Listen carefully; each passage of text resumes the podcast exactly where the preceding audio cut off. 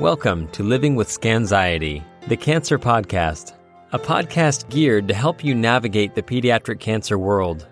As a mother of a child who battled a soft tissue sarcoma for over a year, your host, Rosaria Kozar, understands and will help guide you through your journey.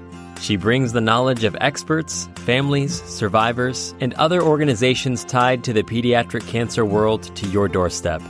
Her mission is to inform, support, and promote hope for you and your family. This is where hope lives. This is where hope thrives. Together as one, we all laugh and we cry. Hi, Rosaria here, and I don't have anyone to introduce because I simply want to say I've had a lot of questions come in about why I call my podcast Living with Scanxiety and not some type of name that breaks down things and makes it interesting. I don't know.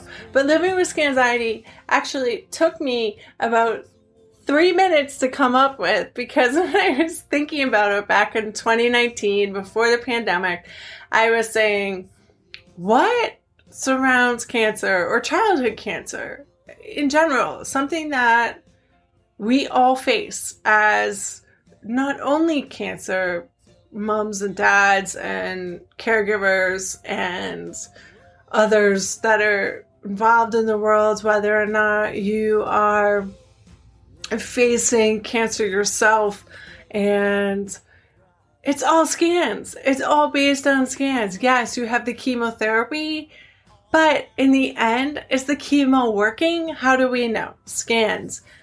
And it differs for every type of cancer. And the Alison, Dr. Allison O'Neill, the director of solid tumors at Dana Farber, gives an excellent excellent episode with me, and you'll have to scroll down to season two to find it.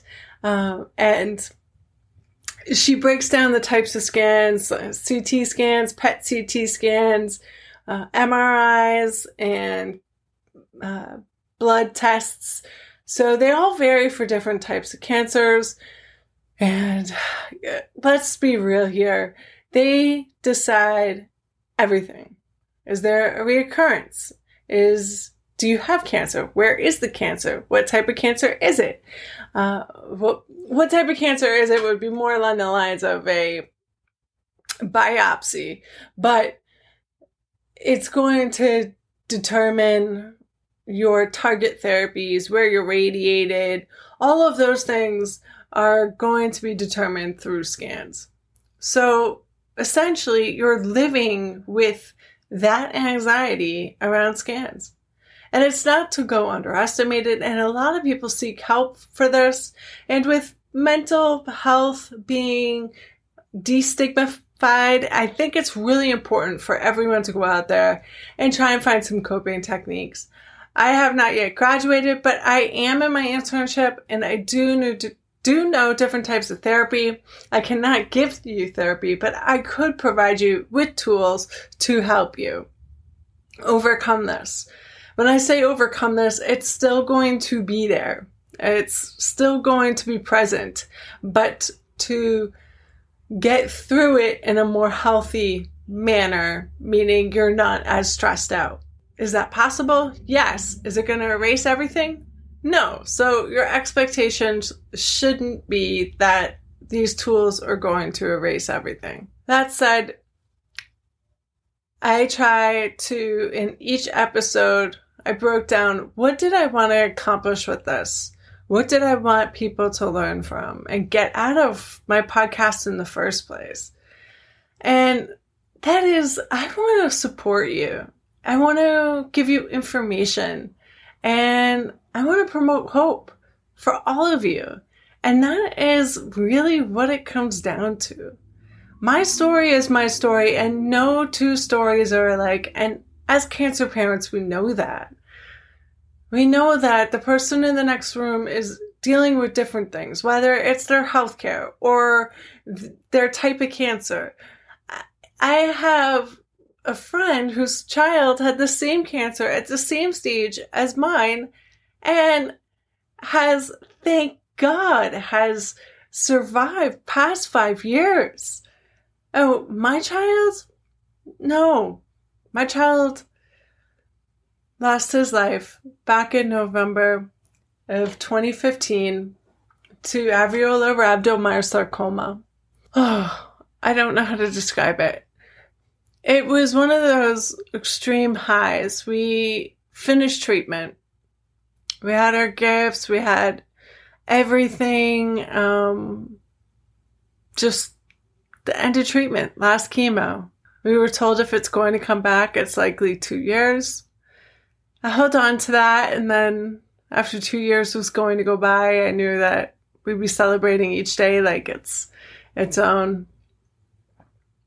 Instead, two months later, he had his follow up scan, and of course, we had scanxiety. I was certain that it wasn't going to happen because it wasn't even near two years. In fact, we planned out his Make a Wish for that October because we heard Disney is fantastic in October.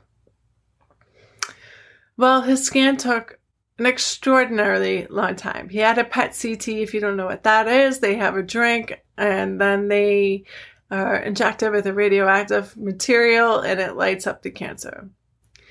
And he had a small tumor in a place that he was radiated. And this is not good because a previously radiated spot should not have the cancer back. And another thing, it's two months later, and the cancer cell that survived or cells that survived were that much stronger. With his type of cancer, it lowers the survival rate to 7%. We were devastated but even more devastated because several minutes later, um, we, we were told to make a new appointment. We made the new appointment. We came in and we were told that he had two weeks.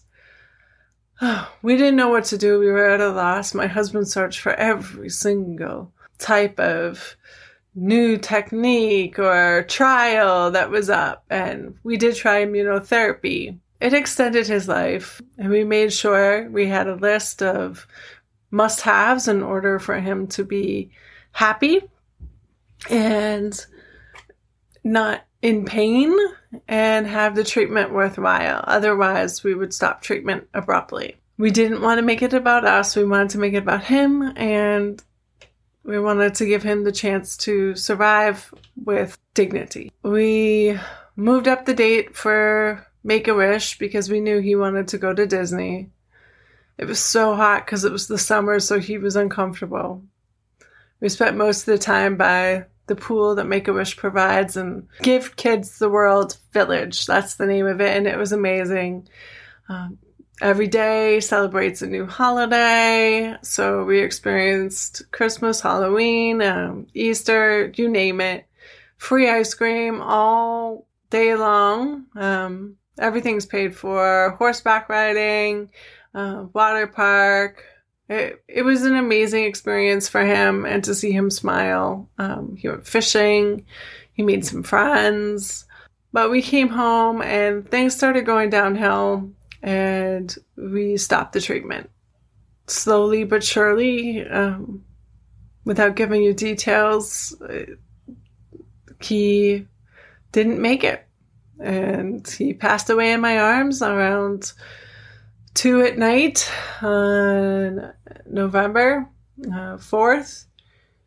So it was devastating. The loss was devastating, and it took me about five years to find out what I wanted to do. And podcasting wasn't at the top of my list. It was really, I wanted to go into social work and I wanted to get a degree in social work because you have to have a degree in order to do it. And as I'm getting my degree, I said, Oh my gosh, so many kids are diagnosed each day. I cannot let this wait. I have to start something now. And in order to start something now, it would have to be something that is going to support, it is going to inform, and it is going to promote hope.